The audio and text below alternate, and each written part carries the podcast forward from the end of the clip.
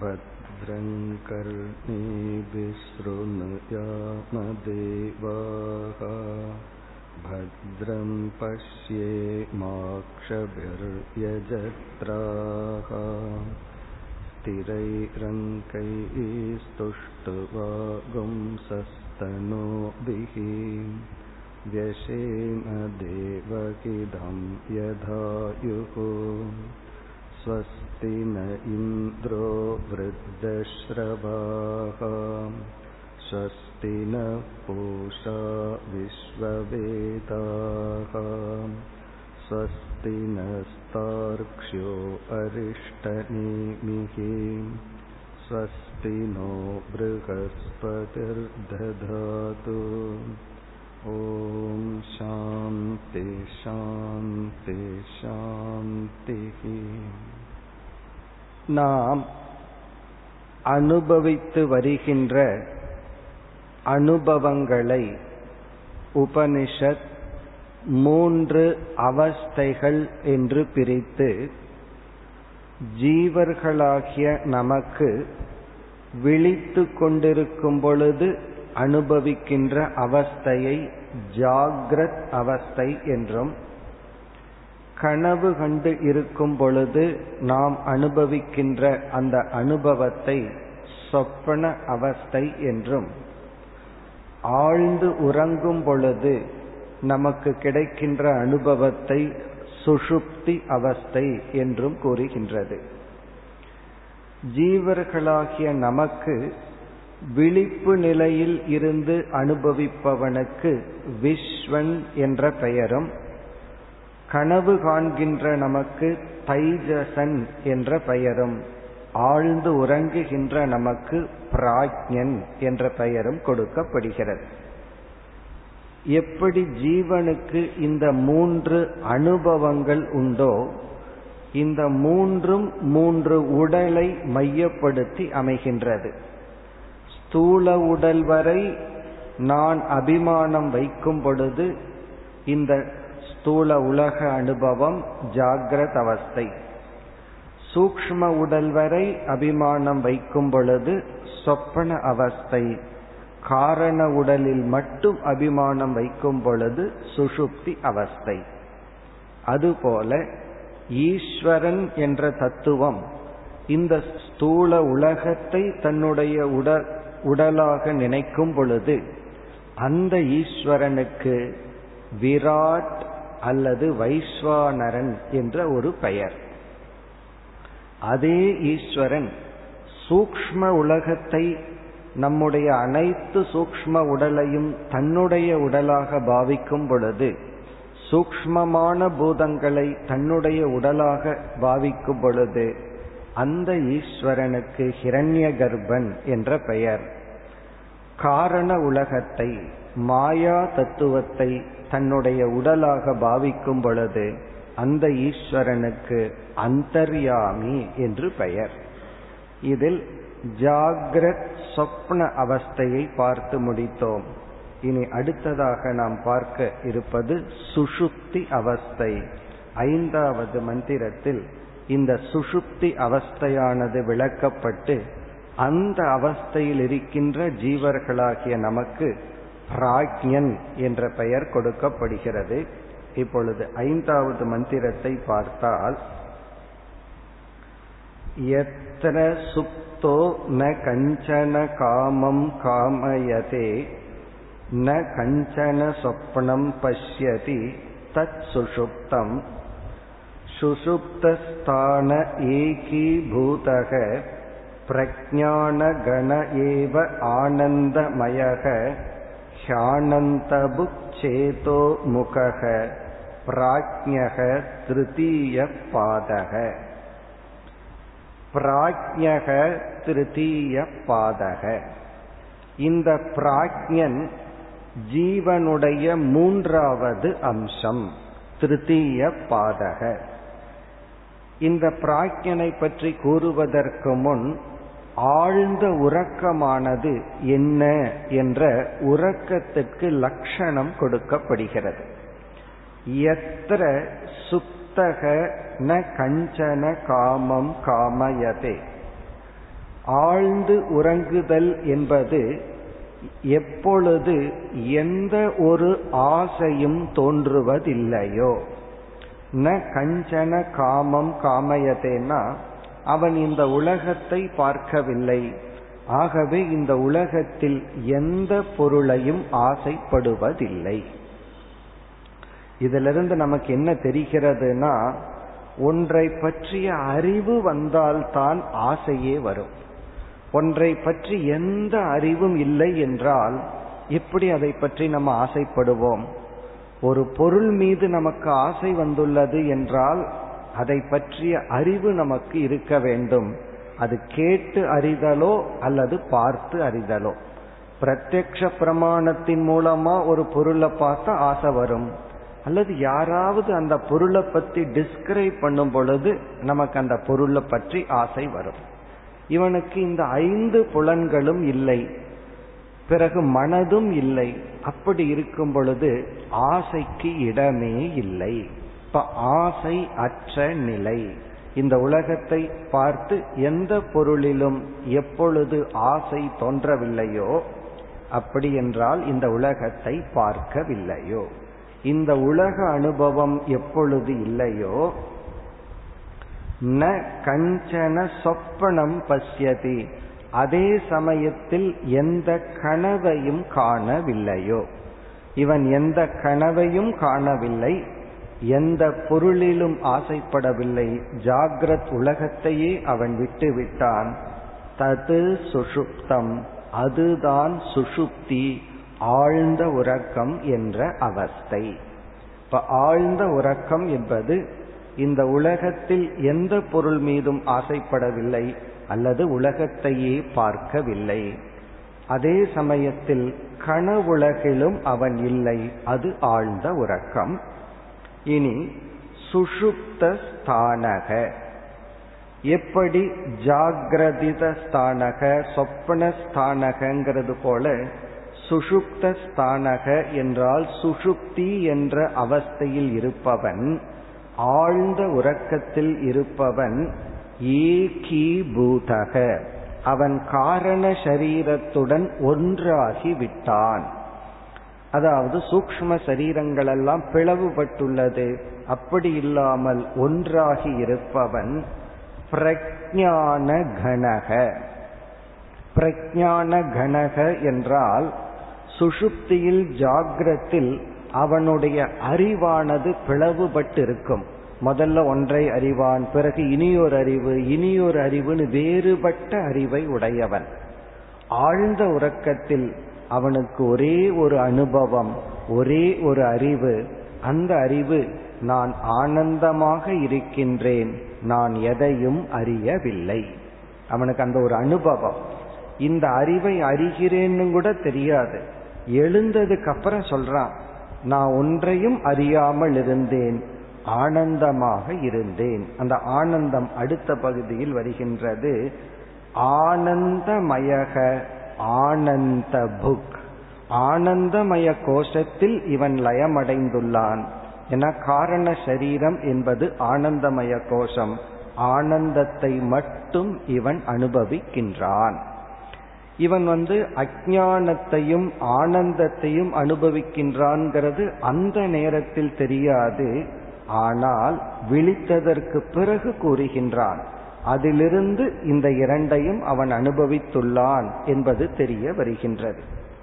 இப்ப ஆழ்ந்த உறக்கத்தில் அஞ்ஞானம் ஆனந்தம். இதுல வந்து சிலர் என்ன நினைக்கிறார்கள், ஆழ்ந்த உறக்கத்தில் ஜீவன் வந்து சூன்ய அவஸ்தையில் இருக்கின்றான், அவனுடைய மனதில் எந்த எண்ணங்களும் இல்லை, எண்ணமற்ற நிலை என்றெல்லாம் தவறான கருத்துக்கள் உள்ளது. ஆனால் வேதாந்த சாஸ்திரத்தில் ஆழ்ந்த உறக்கத்திலும் இவனுக்கு எண்ணங்கள் இருக்கின்றது, அஞ்ஞான விருத்தி இருக்கின்றது. எந்த எண்ணம்னா, இந்த எந்த ஒரு அனுபவமும் எண்ணங்கள் இல்லாமல் ஏற்படாது. ஒரு அனுபவம் என்றால் அது எண்ணங்கள் மூலமாகத்தான் வந்தாக வேண்டும். ஆழ்ந்த உறக்கத்துல இவனுக்கு இருக்கிற அனுபவம் வந்து எண்ணம் வந்து நித்ராவிருத்தி என்று சொல்வார்கள். ஒரே ஒரு எண்ணம் மட்டும் ஓடிக்கொண்டிருக்கின்றது. அந்த எண்ணத்தை தான் விழித்ததற்கு பிறகு ரீகலெக்ட் பண்ணி சொல்றான். அதை பார்த்து கூறுகின்றான், நான் ஒன்றும் அறியாமல் ஆனந்தமாக இருந்தேன். அந்த ஆனந்தத்தை அனுபவிக்கின்ற எண்ணம். இப்ப நம்ம ஹால்ல கொஞ்சம் பேர் இருக்கோம், எல்லாம் நம்ம போனதுக்கு அப்புறம் இங்க இருக்கிற வாட்ச்மேன் என்ன சொல்லுவார், இந்த ஹால்ல இப்ப யாருமே இல்லை. அப்ப இவர் எதை பார்க்கின்றார்? ஆட்களை ஒரு நேரத்துல பார்க்கிறார், பிறகு மனிதர்களினுடைய இல்லாமையையும் பார்க்கின்றார். அவர் கண்ணை மூடிக்கொண்டு அமர்ந்து கொண்டு இங்க ஆட்கள் இருக்கிறார்னு சொல்ல முடியாது, இல்லைன்னு சொல்ல முடியாது. இப்ப இங்க யாரும் இல்லை என்று சொல்ல வேண்டும் என்றால் அவர் அதை பார்த்து ஒரு எண்ண உருவாகித்தான் இல்லைன்னு சொல்ல முடியும். அப்போ ஆழ்ந்த உறக்கத்தில் நான் எதையும் பார்க்கவில்லை என்று நாம் விழித்ததற்கு பிறகு கூறுகிறோம் என்றால், நாம் ஆழ்ந்த உறக்கத்தில் ஒரு எண்ணத்துடன் இருந்தோம், அந்த எண்ணத்திற்கு பொருள் இல்லை, அந்த எண்ணத்திற்கு துன்பம் இல்லை, ஆனந்த அனுபவமாக உள்ளது. ஆகவே ஆழ்ந்த உறக்கத்தில் எண்ணம் இருக்கின்றது, அதற்கு யோக சாஸ்திரத்தில் நித்ராவிரத்தி என்று சொல்வார்கள். அதுதான் இங்கு கூறப்படுகிறது. ஆனந்தத்தை அனுபவிப்பவன், ஆனந்தமய கோஷத்தில் இருப்பவன், அவனுடைய அறிவு ஒட்டு மொத்தமாகிவிட்டது. அந்த இடத்தில் அறிபவன், அறியப்படும் பொருள், அறியும் கருவி என்ற வேற்றுமை அற்ற நிலையில் அவன் இருக்கின்றான். பிறகு இந்த சுசுப்தியில் இருக்கிறவனுக்கு இனி ஒரு பெயர், சுசுப்தி அவஸ்தைக்கு சேதோமுக. சேதோமுக என்றால் சாஸ்திரப்படி இப்ப நம்ம விழிச்சிட்டு இருக்கோம், விழிச்சிட்டு இருக்கிற நாம் நேரடியாக கனவுக்கு போக முடியாதாம். நாம் உறங்கி சுஷுப்தி அவஸ்தைக்கு சென்று சுஷுப்தி அவஸ்தையிலிருந்து தான் கனவு அவஸ்தைக்கு வருகின்றோம். கனவு அவஸ்தையிலிருந்து நேரடியாக ஜாகிரத்துக்கு வருவதில்லையா. கனவை முடித்து கொண்டு ஒரு க்ஷணமாவது சுஷுப்தி அவஸ்தைக்குள் சென்று பிறகு ஜாகிரத அவஸ்தைக்கு வருகின்றோமாம். இப்படித்தான் சாஸ்திரம் கூறுகின்றது. இது அனுபவ ரீதியாலாம் விளக்க முடியாது. சாஸ்திரப்படி ஒரு ஜீவன் விழிப்பு நிலையிலிருந்து நேரடியாக கனவுக்கு செல்வதில்லை, ஆழ்ந்த உறக்கத்தின் வழியாக செல்கின்றான். அந்த ஆழ்ந்த உறக்கம் ஒரு செகண்டா இருக்கலாம். அதே போல கனவு நிலையிலிருந்து இவன் கனவுக்கு எந்த வழியா போனா, உறக்கத்தின் வழியா கனவுக்கு போனா, பிறகு மீண்டும் விழிப்புக்கு வரணும்னா எப்படி வர முடியும்? மீண்டும் ஆழ்ந்த உறக்கத்தின் வழியாகத்தான் வர முடியும். அதனால இந்த சுஷுப்தி அவஸ்தைக்கு என்ன பெயர் என்றால், இந்த சுஷுப்தி அவஸ்தை என்பது கேட்வே, ஒரு பாதை. எதற்கு பாதைனா, விழித்து கொண்டிருப்பவன் கனவுக்கு செல்லும் ஒரு பாதை. கனவு கொண்டிரு கனவு கண்டு கொண்டிருப்பவன் விழிப்பு நிலைக்கு வருவதற்கு இந்த சுஷுப்தி ஒரு பாதையாக உள்ளது. அதுதான் சேதோ முக. சேதோ முக என்றால் இங்க சேதஸ் என்றால் கனவும் விழிப்பும், முக என்றால் வழி. கனவுக்கு செல்வதற்கும் விழிப்பு நிலைக்கு செல்வதற்கும் வழியாக இருப்பது சுஷுப்தி அவஸ்தை. பிராஜ்ஞக திருத்தீய பாதக. இத்துடன் மூன்று பாதங்கள் முடிவடைகிறது. ஒவ்வொரு பாதத்தில் ஜாகிரத்துல பார்க்கும் பொழுது விராட் அல்லது வைஸ்வானரனை சேர்ந்து பார்த்தோம், சொப்பனத்துல பார்க்கும் பொழுது ஹிரண்ய கர்ப்பனை சேர்த்து பார்த்தோம், சுஷுப்தியில இந்த மந்திரம் சுஷுப்திய மட்டும் கூறியுள்ளது. இனி ஆறாவது மந்திரத்துல சுஷுப்தி அவஸ்தைனா என்னன்னு பார்த்தோம், காரண சரீரத்தில் அபிமானிக்கின்ற ஜீவன் பார்த்தோம். இனி காரண பிரபஞ்சம் அல்லது மாயையில் அபிமானிக்கின்ற அறிவு சொரூபம், அதாவது ஈஸ்வரன், அந்த ஈஸ்வரனுடைய லட்சணம் ஆறாவது மந்திரத்தில் வருகிறது. இப்ப நம்ம ஆறாவது மந்திரத்தை பார்க்கின்றோம். இந்த ஆறாவது மந்திரம் ஈஸ்வரனுடைய லட்சணம். எப்படிப்பட்ட ஈஸ்வரன்? மாயையோடு தன்னை அபிமானித்த அந்தர்யாமி என்று அழைக்கின்ற ஈஸ்வரனுடைய லட்சணம். ஆறாவது மந்திரம், ஏஷ சர்வேஸ்வரக ஏஷ சர்வஜ்ஞக ஏஷக அந்தர்யாமி ஏஷக யோனி சர்வஸ்ய பிரபவாப்யயோகி பூதானாம். ஈஸ்வரனுடைய லட்சணம் நம்ம ஏற்கனவே பார்த்தோம். இறைவன் ஈஸ்வரன் சொன்னா ஜெகத் காரணம். அந்த ஜெகத் காரணமா இருக்கிற ஈஸ்வரன் என்பவர் ஸ்தூல சூக்ஷ்ம காரண ஜெகத்துக்கு காரணம்ங்கும் போது காமன் வேர்டு, பொதுவான சொல்ல ஈஸ்வரன் சொல்லிடுறோம். ஸ்தூல உலகத்தை மட்டும் பார்த்து அதுக்கு காரணம்னு சொல்லும் போது விராட் அல்லது வைஸ்வானரன். சூக்ஷ்ம உலகத்தை மட்டும் பார்த்து காரணம்னு பார்த்தா ஹிரண்ய கர்ப்பன். பிறகு காரண உலகத்தை மட்டும் பார்க்கும் பொழுது அந்தர்யாமி. அதுதான் இங்கு சொல்லப்படுகிறது.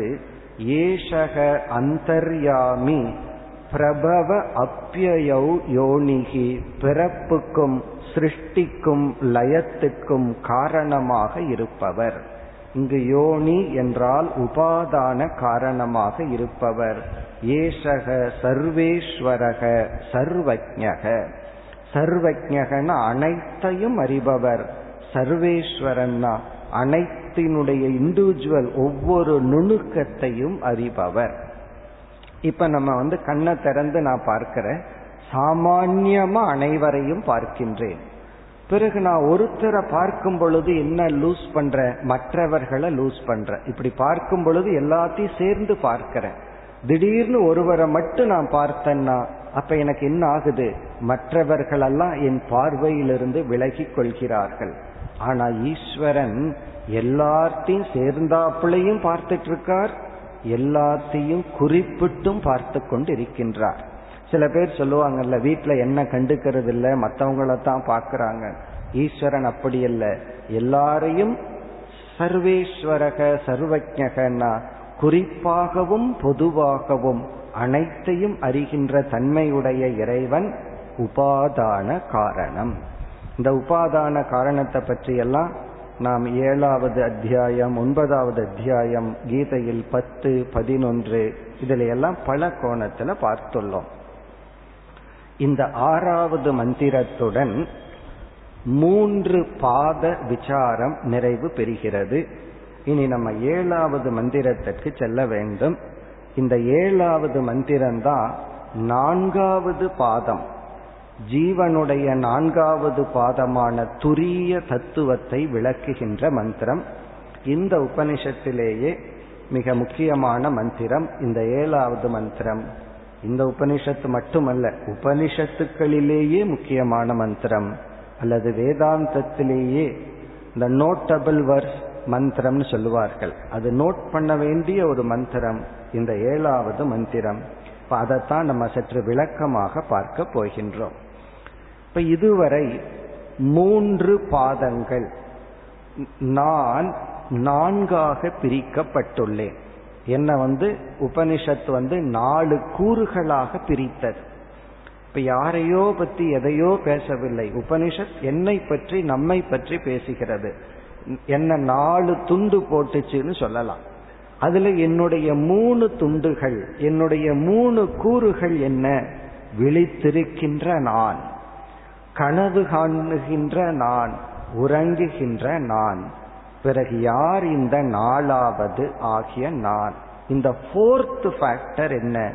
சமஸ்கிருதத்துல நான்காவது அப்படிங்கிற சொல்லுக்கு துரியம் அல்லது துரியம் என்ற சொல். துரியம்னா நான்காவது என்பது பொருள்.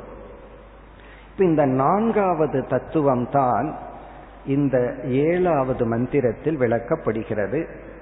இதுவரை பார்த்த இந்த மூன்று பாதங்கள் நான் நமக்கு தெரிந்த விஷயம், நமக்கு தெரியாத விஷயம் அல்ல. நீ விழிச்சிருக்கிற, கனவு காண்ற, தூங்குற, இவ்வளவுதான் நம்ம பார்த்திருக்கோம். இதுல வந்து உபனிஷத் புதிய அறிவை நமக்கு இதுவரை கொடுக்கவில்லை. இல்லையே எனக்கு புதுசு புதுசு தான் என்னமோ தெரிஞ்சுதே அப்படின்னு சொன்னா இந்த மூணு வார்த்தைகள் இதெல்லாம் புதிய வார்த்தைகள் தான் தெரிஞ்சிருக்கிறமே தவிர புதிய அறிவை நாம் அடையவில்லை. அந்த ஈஸ்வரன்கிற விஷயத்துல புதிய அறிவு அடைஞ்சிருக்கலாம், ஆனா இங்க ஜீவனை பற்றி விசாரத்துல நமக்கு இதுவரை புதிய அறிவை அடையவில்லை. சில புதிய வார்த்தைகளை தெரிஞ்சிருக்கிறோம், விஸ்வன், தைஜசன், பிராஜ்ஞன், புதிய மூன்று வார்த்தைகள். ஆனா இந்த மூன்று பாதங்களும் நமக்கு ஏற்கனவே தெரிந்த அனுபவத்தை உபனிஷத் ஒரு புதிய அறிவை கொடுப்பதற்காக இதுவரை அனுவாதம் செய்தது. அனுவாதம்னா நமக்கு தெரிஞ்சதையே உபனிஷத் கொஞ்சம் ஆர்கனைஸ் பண்ணி கொடுத்துச்சு. இனிமேல் உபனிஷத் நமக்கு கொடுக்கின்ற அறிவு இருக்கே அதுதான் புதிய அறிவு. அதனால முதல் மூன்று பாதங்களை அனுவாத வாக்கியம் என்றும், நான்காவது பாதமாகிய என்னை பற்றி உபனிஷத் கொடுக்கின்ற அறிவை பிரமாண வாக்கியம் அப்படின்னு சொல்றோம். பிரமாண வாக்கியம்னா அறிவை கொடுக்கின்ற ஒரு வாக்கியம். இனி நம்ம வந்து யார் இந்த நான்காவதாகிய நான், இந்த ஃபோர்த் ஃபேக்டரா இருக்கிற நான் யார், அதுதான் இந்த ஒரு மந்திரத்தை புரிஞ்சுக்கிறதுக்கு தான் நம்ம எல்லா படாத பாடும் பண்றோம் படுறோம். இந்த ஒன்றை புரிஞ்சுட்டா எல்லாம் புரிஞ்ச மாதிரி, ஆனா எல்லாம் புரிஞ்சாதான் இந்த ஒன்றை புரிந்து கொள்ள முடியும். இனி நம்ம வந்து யார் இந்த துரியன், யார் இந்த நான்காவது தத்துவமாகிய நான் தெரிஞ்சுக்கிறதுக்கு முன்னாடி முதல்ல வந்து இந்த நான்காவதான துரியன் யார் இல்லை அப்படின்னு புரிஞ்சுக்குவோம். ஃபர்ஸ்ட் வந்து யார் துரியன் அல்ல, இந்த நான்காவதா இருக்கிற நான் யாருன்னு நினைச்சிடக்கூடாது, யாருன்னு தப்பா புரிஞ்சிக்க கூடாதுன்னு பார்த்துட்டு பிறகு யார் இந்த துரியன், அந்த துரிய தத்துவத்தை உபனிஷத் எப்படி விளக்குகிறது, எப்படி புரிய வைக்கிறது அப்படிங்கிறதுக்கு வருவோம்.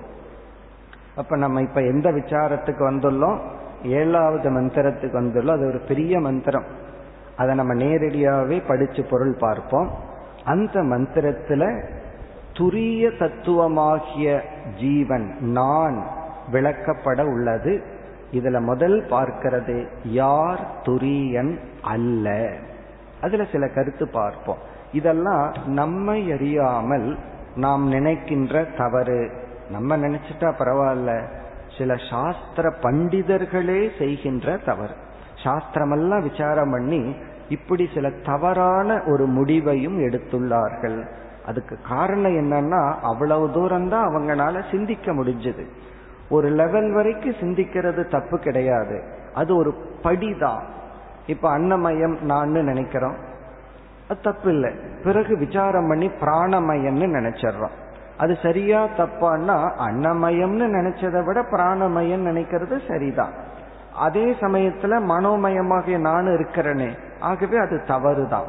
இப்ப தவறுன்னு நெகட்டிவா சொல்றதை விட, அதாவது பொய்யிலிருந்து பொய்யுக்கு போறான்னு சொல்லலாம். ஒவ்வொரு கோஷமா கடந்து வரும்போது இவன் ஒரு பொய்யிலிருந்து இனி ஒரு பொய்யுக்கு போறான்னு சொல்லலாம்.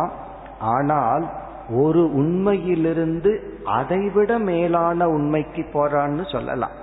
இப்ப நம்ம என்னைக்குமே பாசிட்டிவா பார்க்கிறோம் அப்படின்னா, ஒரு பொய்யிலிருந்து இனி ஒரு பொய்ன்னு சொல்றதை விட ஒரு உண்மையிலிருந்து அதைவிட மேலான உண்மைக்கு செல்கின்றான் அப்படி பார்க்கலாம். அதுபோல இந்த தவறான கருத்துக்கள் எல்லாம் ஒரு சாதனை லெவல்ல சில பேர் சிந்திச்சு இதுதான் முடிவு செய்யும் பொழுது தவறாகிறது. முடிவு செய்யாம சிந்தி சிந்தித்து கொண்டிருந்தால் இது ஒரு பயணம் என்று எடுத்துக்கொள்ளலாம். முடிவு செய்து ஒரு தத்துவமாக உருவாகிவிட்டால், அங்கு முற்றுப்புள்ளி வைத்து விட்டால் அது தவறு. இப்ப அந்த கோணத்துல நம்ம பார்க்கிறோம். இப்ப முதல் கருத்து யார் துரியன் அல்ல. உபனிஷத்தை இந்த மந்திரத்திலேயே சொல்ல போகுது. இருந்தாலும் நம்ம வந்து இங்க ஒரு ஒரு கிரவுண்டு போடுறதுக்காக, அதாவது வந்து ஒரு அஸ்திவாரத்துக்காக இங்க பார்க்கிறோம். முதல் கருத்து துரியன் என்கின்ற நான் அனுபவிக்கப்படும் பொருள் அல்ல. துரியன் நாட் அன் ஆப்ஜெக்ட், அவிஷயக, ஒரு விஷயம் அல்ல. இப்ப துரியன் என்கின்ற நான் இப்ப ஜாகிரதா நான் இருக்கேன், விஸ்வனா நான் இருக்கேன், தைஜசனா நான் இருக்கேன், துரியனாக இருக்கின்ற நான் அனுபவிக்கப்படும் பொருளாக இல்லை. இது ஈஸியா தானே இருக்கு, இதுல என்ன கஷ்டம்? நான் என்னைக்கு அனுபவிக்கப்படும் பொருள்னு நான் நினைச்சேன்னு தோணுது. நான் சாப்பிட்ற இட்லியை நான் நினைச்சதே இல்லையே, நான் அனுபவிக்கப்படுகின்ற ஏதாவது பொருளை நான் என்னைக்கு நினைச்சேன் இவ்வளவு கஷ்டப்பட்டு சொல்றதுக்கு அப்படின்னு தோன்றும். ஆனால் இந்த உடலுக்கு அப்பாற்பட்டு இருக்கிற பொருளை ஈஸியா சொல்லிடலாம், நான் சாப்பிட்ற இட்லி தோசை நான் அல்ல அப்படின்னு. ஆனால் இந்த சாப்பிட்ற வாய் உடம்பு இருக்கே அதை நான் சொல்லிட்டு இருக்கிறமல்ல. கொஞ்சம் யோசிச்சு பார்த்தா இந்த உடலே அனுபவிக்கப்படும் பொருள் தானே, இல்ல உடல் அனுபவிக்குது இட்லி அனுபவிக்கப்படும் பொருள்னு சொல்றோம். ஆனால் இனியொரு கோணத்துல இந்த உடலே அனுபவிக்கப்படும் பொருளாக இருக்கின்றது, மற்றவர்களுக்கு இந்த உடல் விஷயமாகத்தானே உள்ளது. அப்ப இந்த உடல் ஆப்ஜெக்ட் விஷயம். பிறகு நம்ம மனசையே நம்ம பார்க்கிறோம். சில பேர் மனசு எப்படி இருக்குன்னு கேட்கிறார்கள், உடனே நம்ம அட்டென்ஷன் எங்க போகுது, இப்ப என்னுடைய மைண்ட் என்ன ஸ்டேட்ல இருக்குன்னு பார்க்கிறோம். அப்ப நானே மனதிலிருந்து சற்று விலகி கொஞ்சம் அறிவுபூர்வமா நின்று என்னுடைய மனதினுடைய உணர்வுகளை பார்க்கிறேன். அப்ப இந்த இடத்துல நான் யார் ஆகின்றேன்?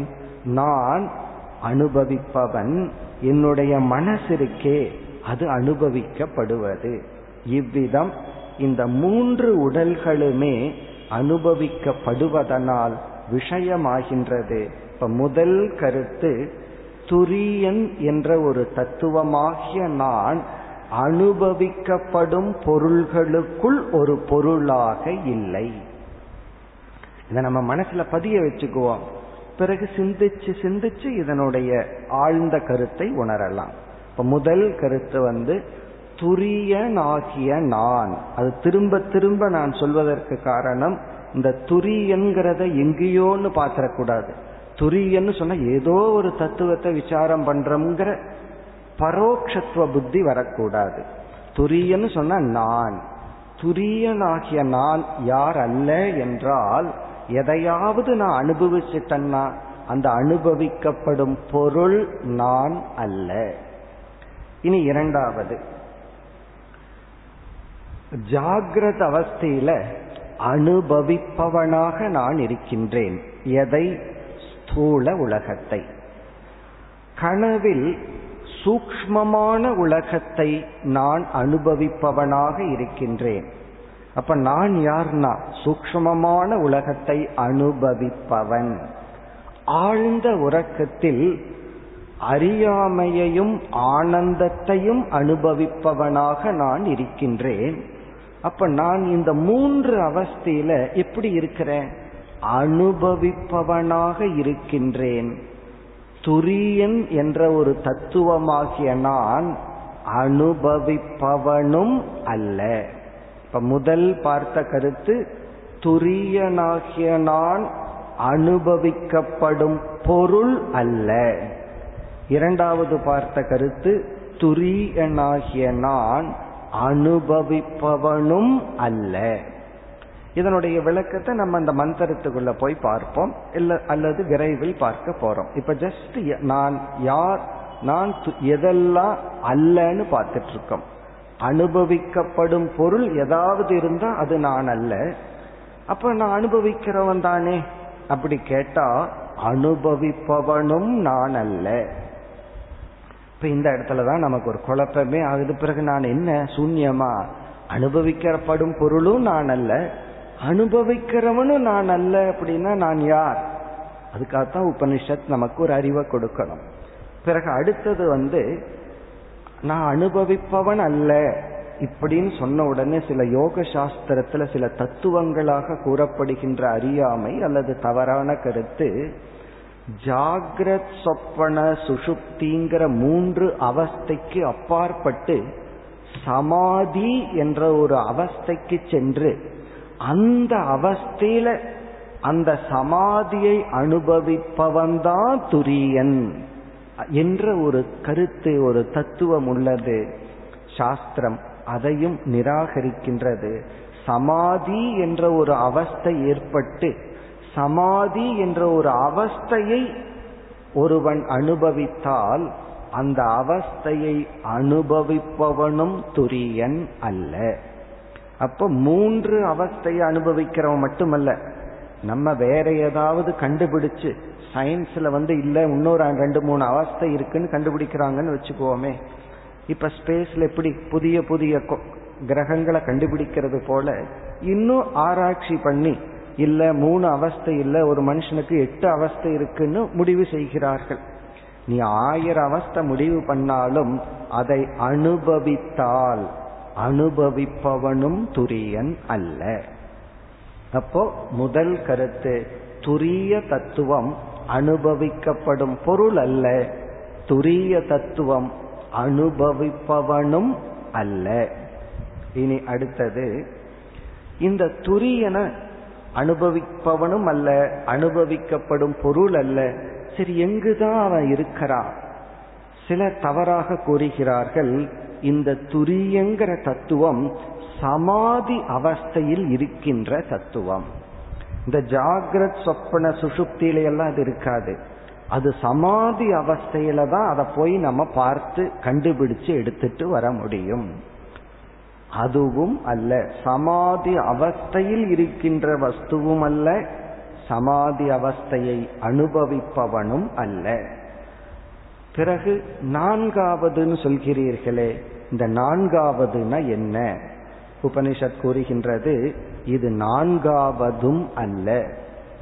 ஏன்னா துரியன்கிற வார்த்தைக்கு நான்காவதுன்னு தான் அர்த்தம். அப்ப நான்காவதான தத்துவமா, இந்த மூன்றுக்கும் அப்பாற்பட்ட ஃபோர்த்து தத்துவமானா அதுவும் அல்ல.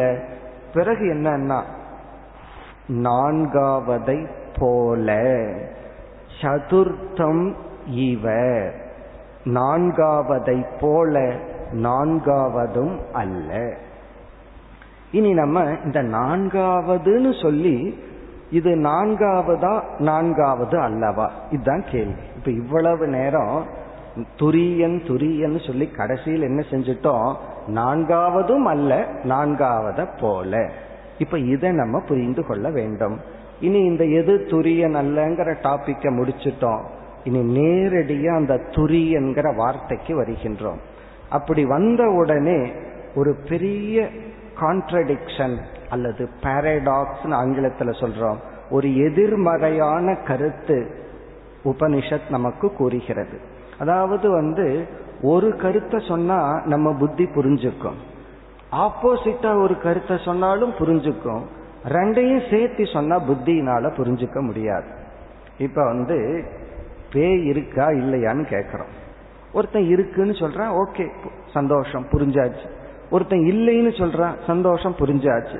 இருக்கு ஆனா இல்லைன்னு சொன்னா என்ன ஆகிறதுனா இது புரிஞ்சுக்கிறதா புரிஞ்சுக்காததா? அதே போல நான்காவதுன்னு சொல்லிட்டா புரிஞ்சிருக்கு, ஏதோ நாலாவது தத்துவம் இல்ல நாலு அல்ல அப்படின்னு சொன்னா ஓகே நாலாவது அல்ல. நாலாவதை போலன்னா நம்ம என்ன புரிஞ்சுக்கிறது? இப்ப அதைத்தான் புரிஞ்சுக்க இப்ப முயற்சி பண்றோம். இந்த மாதிரி கடினமான சூழ்நிலையில சாஸ்திரம் வந்து சில திருஷ்டாந்தங்கள் உதாகரணம் மூலமா புரிய வைக்கும். இப்ப நம்ம ஒரு உதாகரணத்துக்கு போறோம். இந்த கருத்தை புரிஞ்சுட்டா மந்திரம் ஈஸியா ஓடிடும். இப்ப எக்ஸாம்பிள் என்னவென்றால், ஒரு ஆபரணம் நகை அப்படின்னு ஒரு சொல், பிறகு வந்து வளையல் அப்படின்னு ஒரு சொல், மோதிரம் அப்படின்னு ஒரு சொல். இப்ப இந்த மூன்று சொற்களை எடுத்துக்கொள்வோம், நகை வளையல் மோதிரம். இப்ப நான் சொல்றேன் உங்களுக்கு நான்காவதாக ஒரு தத்துவத்தை அறிமுகப்படுத்துகிறேன், அந்த நான்காவதான தத்துவம் வந்து தங்கம் அப்படின்னு ஒரு நான்காவது தத்துவத்தை அறிமுகப்படுத்தியாச்சு. தங்கம்ங்கிறது ஃபோர்த்து நான்காவது தத்துவம். இப்ப நம்முடைய கேள்வி என்னவென்றால், இந்த நகையும் தங்கமும் ஒன்றா வேறா? நகை ஈக்குவல் டு தங்கம்னு ஐடென்டிபிகேஷன் பண்ணிடலாமா பண்ண முடியாதா? என்ன சொன்னாலும் ப்ராப்ளம். நகைதான் தங்கம், தங்கம்தான் நகை, அல்லது வளையல் தான் தங்கம், வளையல் தான் நகை, வளையல் தான் தங்கம், தங்கம் தான் வளையல்னு சொல்லிவிட்டால் அது என்ன ப்ராப்ளம்னா, நான் வளையல உடைச்சு ஸ்ட்ரெயிட் ஆக்கிடுறேன்னு வச்சுக்கோம், ஒரு கம்பி ஆக்கி விட்டேன், அப்போ வளையல் காணமே, தங்கம் இருக்கு, அப்போ வளையல் தான் தங்கம்னு சொல்லிட முடியாது. அப்படி என்றால் சரி வளையலை வச்சுக்குங்க, நான் தங்கத்தை எடுத்துக்கிறேன்னு சொன்ன ஏது அங்கு வளையல்? இப்போ நகை, மோதிரம், வளையல் என்று சொல்லி தங்கம்னு ஒன்று அறிமுகப்படுத்தி, இந்த தங்கத்துக்கும் இந்த மூன்றுக்கும் என்ன சம்பந்தம் அப்படி கேட்டன்னா, இந்த மூன்று ஒன்றா வேறா? நம்ம அனுபவத்துல என்ன சொல்லுவோம், ஒன்றுதான் அதே சமயத்துல வேறுதான். இதுதான் ஆன்சர். மூன்றும் தங்கமும் ஒரு கோணத்துல ஒன்றுதான், இனி ஒரு கோணத்துல வேறுதான். எதன் அடிப்படையில் ஒன்று, எதன் அடிப்படையில் வேறு? நகை, வளையல், மோதிரம், இந்த மூன்றில் எது ஆதாரமோ அதன் அடிப்படையில் அதிஷ்டான திருஷ்டியா இந்த மூன்றும் தங்கமும் சமப்படுத்தலாம். பிறகு நகையினுடைய பயன்பாடு, அதற்கான பெயர், அதனுடைய வடிவம், நாம ரூபம், அந்த அடிப்படையில் பார்த்தால் தங்கம் வேறு நகை வேறுதான், தங்கம் வேறு வளையல் வேறுதான், தங்கம் வேறு பிறகு வந்து மோதிரம் வேறுதான். இப்போ இது இந்த உதாரணத்துல மைண்டில் வச்சுட்டு நம்ம இந்த உதாரணத்தையும் கொஞ்சம் யோசிக்கணும். சிந்திச்சோம்னா தான் இதில் இருக்கிற அந்த ஒரு கருத்து நமக்கு புரியும், அந்த முரண்பாடும் புரியணும், முரண்பாடு இல்லாத தத்துவமும் நமக்கு புரியணும். இதற்குள் இருக்கிற அந்த கான்ட்ரடிக்ஷன் அதையும் நம்ம ஜீரணிக்கணும், இதற்குள் இருக்கிற ஒற்றுமையும் ஜீரணிக்கணும். இப்ப நம்ம ஸ்ட்ரெயிட்டா ஒரு கேள்வியை கேட்கிறோம், இந்த வளையலும் தங்கமும் முழுமையாக ஒன்றா இல்லையா? முழுமையாக அல்ல, அதே சமயத்தில் அதை நம்ம சொல்லவே முடியாது, அது ஒன்றுன்னு சொல்ல முடியாது, வேறுன்னு சொல்ல முடியாது. பிறகு என்னன்னா மனசுக்குள்ள புரிந்து கொள்ள முடியும், வாயிலையெல்லாம் சொல்லிட்டு இருக்க முடியாது. உண்மையிலேயே இந்த மூன்று ஆபரணங்களுக்கும் தங்கத்துக்கும் உள்ள உறவை வாயிலையெல்லாம் சொல்ல முடியாது, எனக்கு புரியுது அவ்வளவுதான், சும்மா இந்த இடத்துல பேச வேண்டாம், எனக்கு புரிஞ்சு போச்சு அவ்வளவுதான். அதே போலதான் விஸ்வன், தைஜசன், பிராக்ஞன் இந்த மூன்றும் துரியத்துடன் ஒன்றானவனா வேறா? இங்க துரியம்ங்கிறத தங்கம்னு எடுத்துக்கிறோம். நகை, வளையல், மோதிரம் இந்த மூன்றையும் விஸ்வன், தைஜசன், பிராக்ஞன். இப்ப நம்முடைய கேள்வி, விஸ்வனும் துரியனும் ஒன்றா வேறா? என்ன பதில் சொல்லுவோம்? வளையலும் தங்கமும் ஒன்றா வேறா? ஒன்று அதே சமயத்தில் வேறு. அது எப்படி ஒன்று அதே சமயத்தில் வேறா இருக்க முடியும்? இருக்கே, வளையலும் தங்கமும் ஒன்றாகவும் இருக்கிறது, வேறாகவும் இருக்கிறது. ஏன் வேறுன்னு சொல்றோம்? உடைச்சிட்டோம் அப்படின்னா தங்கம் இருக்கு, வளையல காணோம், வேறுதான். அதே சமயத்துல தங்கம்ங்கிறது ஒண்ணு இல்லாம வளையல்னு ஒண்ணு இல்லை, ஒன்றுதான். அதுபோல இப்ப இந்த உதாரணத்தை நம்ம மனசுல பதிய வச்சுட்டு பிறகு சிந்திப்போம். இனி நம்ம விஷயத்திற்கு வருவோம். துரியன் என்ற ஒரு தத்துவமும் விஸ்வன் என்ற தத்துவமும் ஒன்றா வேறா என்றால், விஸ்வன்கிறது யார்? நான். எப்படிப்பட்ட நான்? ஸ்தூல சூக்ஷ்ம காரண சரீரத்துடன் அபிமானம் வைத்த நான். அந்த அபிமானத்தின் விளைவாக ஸ்தூல உலகத்தை அனுபவித்துக் கொண்டிருக்கின்ற நான் விஸ்வன். பிறகு யார் துரியன்? கேவல தங்கம் அப்படின்னு சொல்றான். கேவலம்னு சமஸ்கிருதத்துல சொன்னா அது மட்டும், ஜஸ்ட் தட் அலோன். இப்ப வெறும் தங்கம் மட்டும்தான் ஆதாரம். அப்போ துரியம் என்ற ஒரு தத்துவத்திடம் ஸ்தூல சூக்ஷ்ம காரண சரீரத்தை சேர்க்கும் பொழுது விஸ்வன் என்ற ஒருவன் வருகின்றான். அப்ப இந்த துரியம்ங்கிறது யாருன்னா, விஸ்வன் என்ற ஒருவனிடத்தில், அதாவது இப்பொழுது விழித்து கொண்டிருக்கின்ற நம்மிடத்தில் மூன்று உடலும் சேர்ந்து பார்த்தால் அவன் விஸ்வன். யார் தைஜசன்? அந்த துரியன் இடத்தில், துரியன்கிறவன் தைஜசனுக்குள்ள இருக்கிறான். ஸ்தூல சரீரத்தை மைனஸ் பண்ணிட்டு காரண சரீரம் சூக்ஷ்ம சரீரத்தை மட்டும் சேர்ந்து பார்க்கும் பொழுது யார் இருக்கா? அவன் தான் தைஜசன். அப்ப தைஜசன் என்பவன் துரிய தத்துவம் பிளஸ் காரண சூக்ஷ்ம சரீரம். இனி யார் பிராக்ஞன்? துரியன் பிளஸ் வெறும் காரண சரீரம், இவன் பிராக்ஞன். எப்படி? நகை என்பது தங்கம் கூட்டல் ஒரு விதமான நாம ரூபம், ஒரு விதமான பெயர், ஒரு விதமான ரூபம். வளையல் என்பது தங்கம் கூட்டல் ஒரு விதமான வடிவம், ஒரு விதமான பயன்பாடு. அதே போல மோதிரம். அதுபோல துரியன் என்ற தத்துவம் விஸ்வ தைஜச பிராக்ஞன், இந்த மூன்று தத்துவத்துக்குள்ளும் மாறாமல் இருக்கின்றான். பிறகு இந்த துரியனுக்கு வந்து புதிய புதிய பெயர் எப்படி கிடைக்கிறதுனா, இந்த துரியனுக்கு விஸ்வன் ஏன் பெயர் வருது?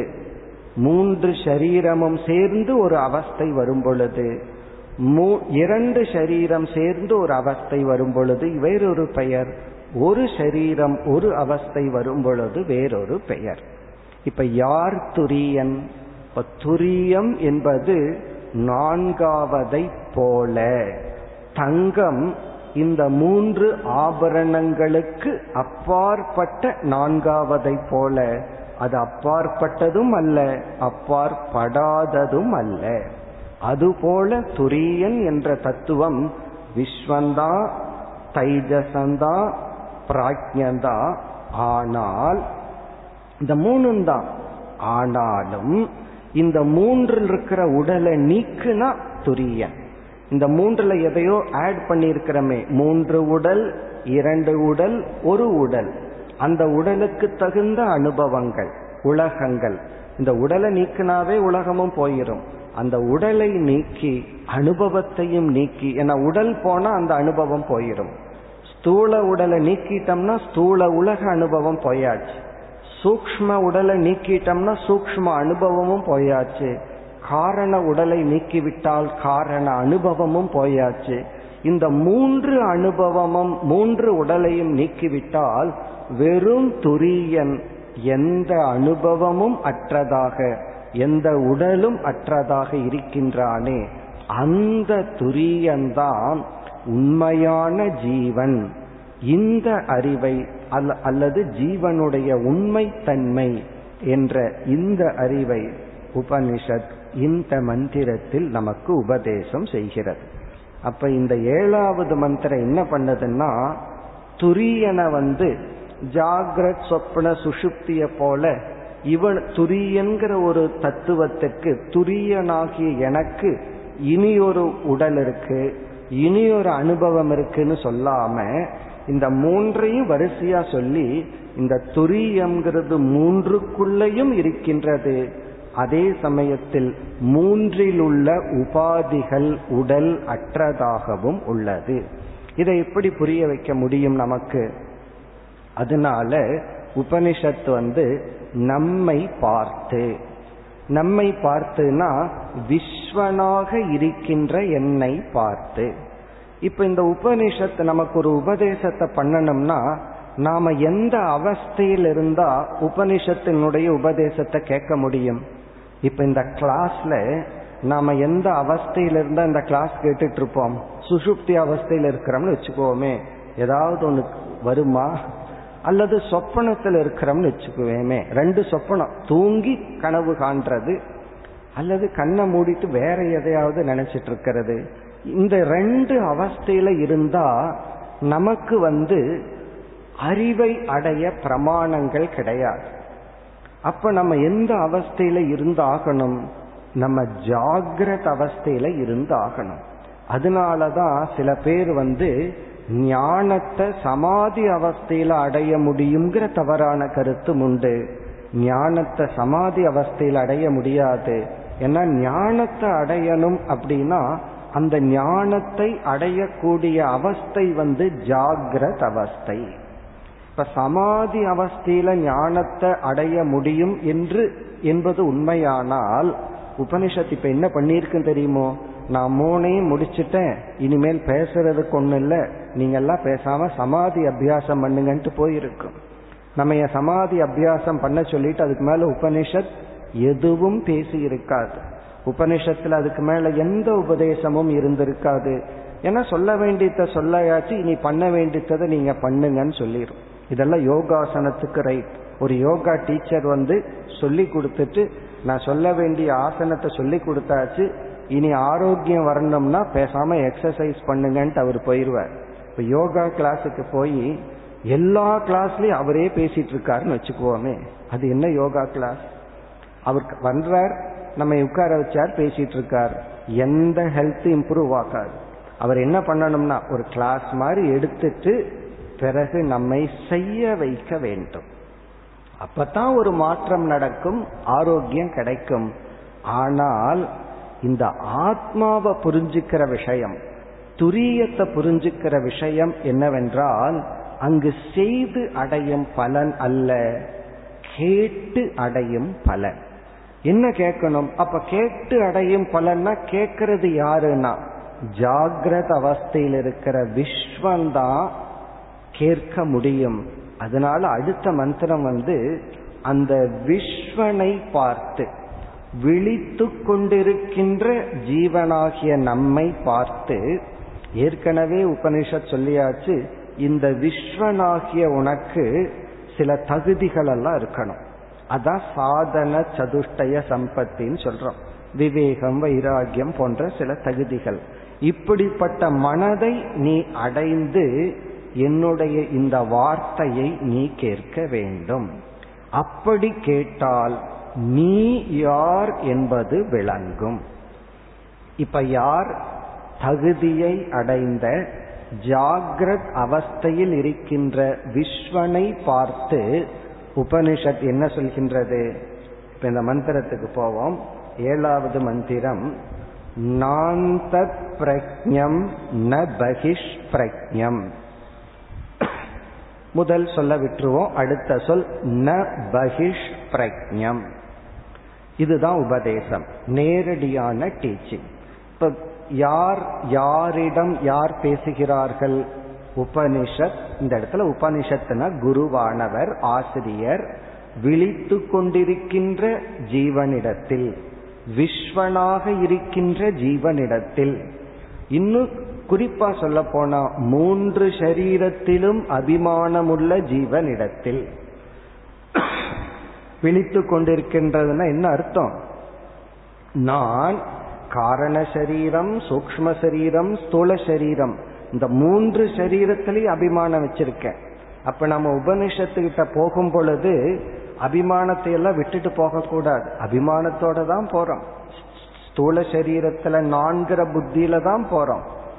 அப்படிப்பட்ட புத்தியுடன் உபனிஷத்தினுடைய டீச்சிங்க்கு நம்ம அமருகின்றோம். இப்ப சிஷ்யன் குருவினுடைய வார்த்தையை கேட்கும் போது அவன் ஸ்தூல சரீரத்துடன் உடைய அபிமானத்துடன் தான் அமர்ந்து கொண்டிருக்கின்றான். அவனை பார்த்து குரு அல்லது உபனிஷத் என்ன சொல்கிறது? ந பஹிஷ் பிரக்ஞம் என்றால் துரியன் என்ற ஒரு தத்துவமானது, அதாவது நீதான். ஆனா எப்படிப்பட்ட நீ? ஸ்தூல உடல் வரை இப்போ ஒரு அபிமானம் வச்சிருக்கிறையே, வச்சுட்டு இந்த உலகத்தை அனுபவிச்சுட்டு இருக்கிறையே, அந்த நீ அல்ல. அப்ப உபனிஷத் நம்மைய பார்த்து என்ன சொல்லுது? அந்த நானா இருந்தா தான் இதை நான் புரிஞ்சுக்க முடியும்.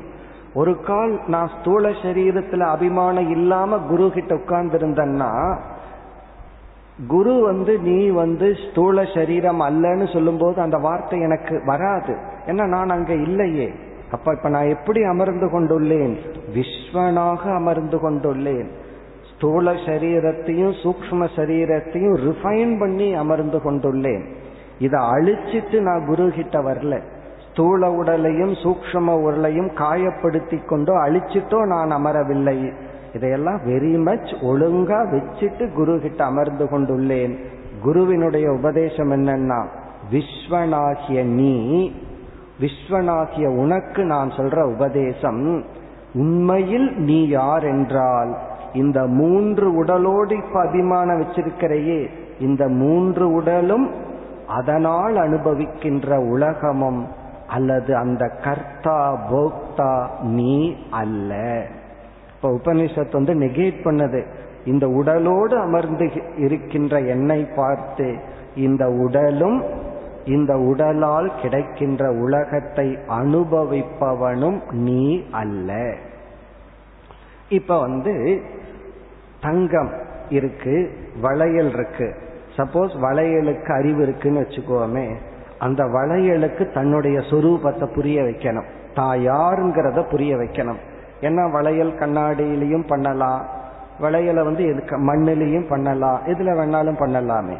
அப்ப அந்த வளையல் வந்து என்னுடைய சொரூபம் தங்கம்னு புரிய வைக்கணும். அப்ப அந்த வளையலுக்கு என்ன உபதேசம் பண்ணணும்? வளையலாகிய நீ தங்கமாக இருக்கின்றாய், இந்த நாம ரூபமாக இல்லை அப்படின்னு சொல்லணும். இப்ப அந்த வளையல் வந்து தான் தங்கம்னு புரிஞ்சுக்கணும். அப்படி புரிஞ்சுக்கிறதுக்கு தான் உடஞ்சு கம்பியா மானா ஆனாத்தான் அது புரிஞ்சுக்குமா?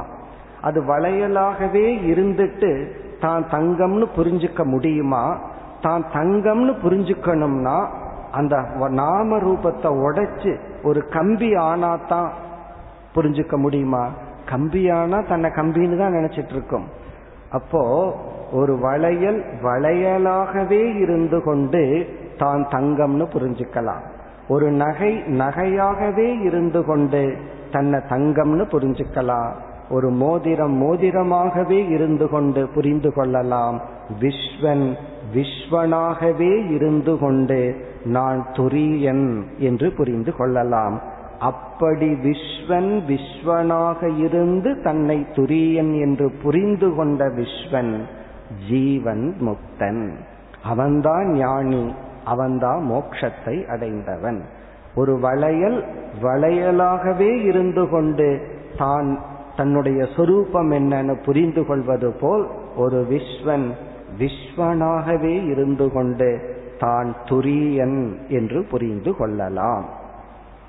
இதுதான் வேதாந்தத்தினுடைய மைய கருத்து. இத புரிஞ்சுட்டா புரிஞ்சாச்சு, இத புரியலினா புரியறதுக்கு முயற்சி பண்றோம். வேற எவ்வளவு உபனிஷத் என்ன படிச்சாலும் இந்த கருத்து நமக்கு புரியணும். இந்த ஒரு கருத்தை தான் உபனிஷத் பல கோணங்களில் கூறுகின்றது. இந்த ஒரு வார்த்தையே மகா வாக்கியம்தான். விஸ்வனை பார்த்து நீ விஸ்வன் அல்ல.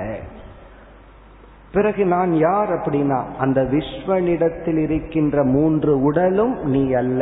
இந்த விஸ்வங்கிற ஸ்டேட்டஸ் ஏன் வருது? மூன்று உடல், அதனால் மூன்று உலகம். அப்ப நான் யார் அப்படின்னா மூன்று உடலும் அதன் விளைவான உலகமும் அல்ல. பிறகு நான் சூன்யமா?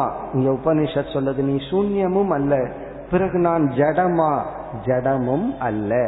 பிறகு கனவு காண்பவனா? நான் கனவு காண்பவனும் அல்ல. இப்ப அந்த வளையல் கிட்ட சொல்றோம் நீ வளையல் அல்ல. உடனே அந்த வளையல் அப்ப நான் மோதிரமா? நீ மோதிரமும் அல்ல. இல்ல நான் நகையானா? நீ நகையும் அல்ல. பிறகு நான் யார் அப்படின்னு சொன்னா அப்படி நீ இந்த மூன்றும் அல்ல, அதோட ஃபுல் ஸ்டாப். அப்போ அது புரிஞ்சுக்கிறது இந்த மூன்றுக்கும் ஆதாரமாக உள்ள நான் தான் தங்கம், அதுதான் என்னுடைய சொரூபம். அதே போல முதல் பகுதியில் இந்த மூன்று அவஸ்தைகள் கூறப்பட்டதே, ஜாக்ரத் சொப்பன சுஷுப்தி, இந்த மூன்று அவஸ்தையை அனுபவிப்பவனும் அந்த அவஸ்தைக்கு காரணமான உடலும் நீ அல்ல. அதுதான் இங்கு விளக்கம். ந அந்த பிரக்ஞம், நாந்த பிரக்ஞம்னா நீ தைஜசன் அல்ல. ந பகிஷ் பிரக்ஞம், நீ விஸ்வன் அல்ல. ந உபயத பிரக்ஞம், சில சமயங்கள்ல நம்ம விழிச்ச மாதிரி இருக்கும், கனவு கண்ட மாதிரி இருக்கும், ஒரு ரெண்டுங்கட்ட அவஸ்தை இருக்கும். அப்படி ஏதாவது அவஸ்தை இருந்தால் அதுவும் அல்ல. ந பிரக்ஞான கணம், நீ கனவை காணுபவனும் அல்ல, கனவில் இருப்பவன் இரு கனவில் இருக்கின்ற பொருளும் அல்ல, கனவை காண்கின்றவனும் அல்ல. ந பிரக்ஞம், எல்லாவற்றையும் ஈஸ்வரனை போல சேர்ந்து அறிபவனும் அல்ல. ந அப்ரக்ஞம், நீ ஜடமான பொருளும் அல்ல, நீ எந்த அனுபவிப்பவனும் அல்ல, அதே சமயத்தில் ஜடமும் அல்ல. இப்ப இந்த இந்த கான்ட்ரடிக்ஷனை நம்ம பார்க்கணும். நீ அனுபவிப்பவனும் அல்ல, ஜடமும் அல்ல. ந அப்ரக்ஞம்னா நீ ஜடமும் அல்ல.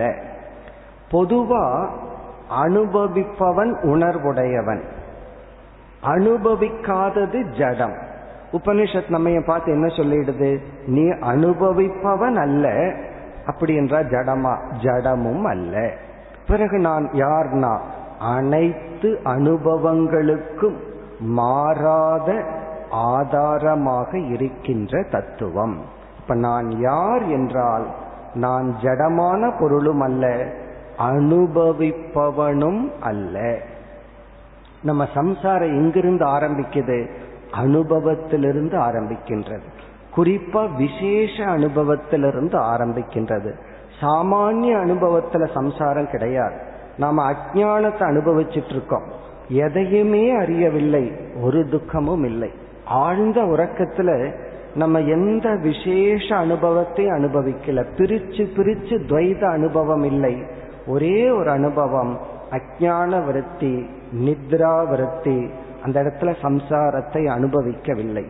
அப்ப தூங்கிட்டே இருந்துடலாமான்னா தூங்கிட்டே இருக்க முடியாது. இந்த கர்மவினை இருக்கே அது நம்ம எழுப்பி விட்டுரும். பிறகு இந்த விசேஷ அனுபவங்கள் மூலமா நம்ம சம்சாரத்தை அனுபவிக்கிறோம். அது கனவா இருக்கலாம் அல்லது விழிப்புணர்வா இருக்கலாம். விசேஷ அனுபவங்கள், இந்த அனுபவிப்பவன் சம்சாரியாக இருக்கின்றான். பிறகு யார் அசம்சாரி? நான் வந்து ஏதாவது கம்ப்ளைண்ட் பண்ணும் போது இதை அனுபவிச்சங்கிற அடிப்படையில தான் கம்ப்ளைண்ட் பண்றேன். இந்த உடலினுடைய உபாதி அனுபவிச்சேன், என்ன அவன் திட்டுறான், ஒரு அனுபவத்தை நான் ஆதாரமா வச்சுட்டு தான் என்னுடைய சம்சாரத்தை கூறுகின்றேன். ஒரு கால் நான் அனுபவிப்பவனே இல்லை என்றால் எனக்கு ஏது சம்சாரம்? அப்ப சாஸ்திரம் வந்து நாம சொல்ற சம்சாரத்துக்கு விடிவு கொடுக்கவில்லை. சாஸ்திரம் சொல்லுது சம்சாரத்தை அனுபவிக்கிறதுக்கு ஆளே இல்லை. சம்சாரத்துக்கு தீர்வு சொல்லவில்லை, சம்சாரமே இல்லை என்ற உண்மையை நமக்கு புரிய வைக்கின்றது. இப்ப இதுக்கப்புறம் சம்சாரம் இருக்காதான்னா சம்சாரத்தை அனுபவிக்க மாட்டேன். சம்சாரம்னா துயரம், துயரத்தை அனுபவிக்க மாட்டேனா அப்படின்னா துயரம் ஒண்ணு இருந்தாத்தேன அனுபவிக்கிறதுக்கு, அல்லது அனுபவிப்பவன் ஒருத்தன் இருந்தாத்தான துயரத்தை பற்றியே பேசுவது. அப்படி அனுபவிப்பவனை அல்ல, அனைத்து அனுபவத்திற்கும் ஆதாரமாக இருக்கின்ற கேவல சைத்தன்ய தத்துவம் தான் துரிய தத்துவம். இது ஒரு பகுதி. இனி அடுத்த பகுதியில் மேலும் இந்த துரிய தத்துவம் விளக்கப்படுகின்றது. நாளை தொடர்வோம். ஓம் பூர்ணமத பூர்ணமிதம் பூர்ணாத் பூர்ணமுதச்யதே பூர்ணஸ்ய பூர்ணமாதாய பூர்ணமேவாவசிஷ்யதே. ஓம்.